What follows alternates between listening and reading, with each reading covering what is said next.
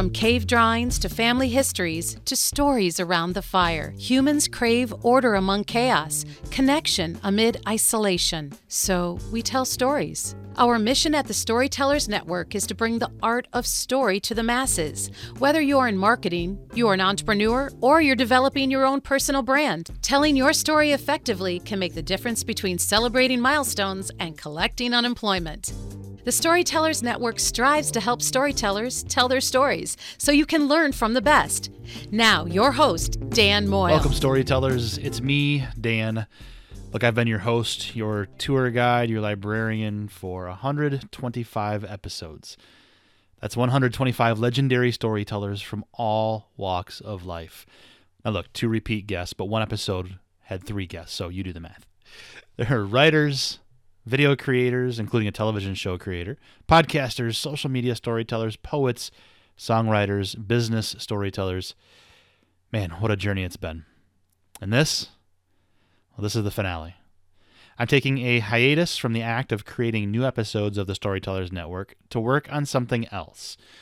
Being that this is a hobby that I do in my spare time, and I have a family and other activities, including the motorcycle that I'm absolutely itching to ride right now, I feel like it's time to allocate my time somewhere else for a bit.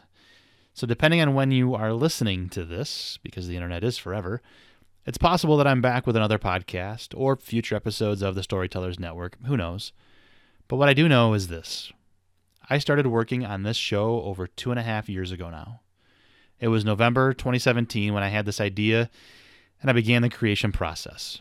And my whole idea was to have conversations with storytellers about their own stories, kind of behind the scenes. And my goodness, what a blessed journey it's been.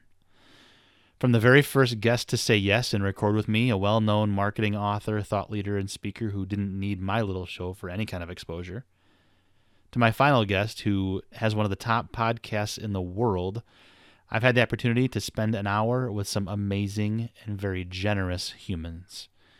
And many of my interviews were with storytellers with smaller platforms who were happy to get in front of you, my loyal listeners. Others brought my show to their audiences, numbering well into the seven figures for some of them. That's more than a million people for those who are counting on their fingers like I do. So I've learned quite a few things, but what I've learned is this story truly connects us. And we're all learning to tell our stories better. So I want to leave you with this. Thank you. I appreciate more than perhaps you realize each and every listener who has stopped by to hear a story. I'll also leave you with my final story, just like I asked my guests. In just a minute, though. First, be sure to visit thestorytellersnetwork.com for past episodes, conversations with those amazing storytellers and humans that I referenced. You'll also find links to resources to help you tell a better story if you're looking for that, and contact information for me if you so desire. Shoot me an email. Let me know what episode brought you in. I do love to hear from listeners. So here we go. If I could tell one last story and be done as a storyteller, I gave us a lot of thought for the last two and a half years, actually. But I think what it would be is the story of my blended family. It's not always easy. I mean, what marriage is, right? Blended family or not, marriage is not easy. And there have been even some times where I kind of question it, right? Times since my bride and I met that I've wondered if a second marriage with bringing two families together is the right thing to do. And yet, despite those difficulties, it's beautiful. I can see what an impact our blended family has on all of the people in it, the four of us, but also the people around us and beyond.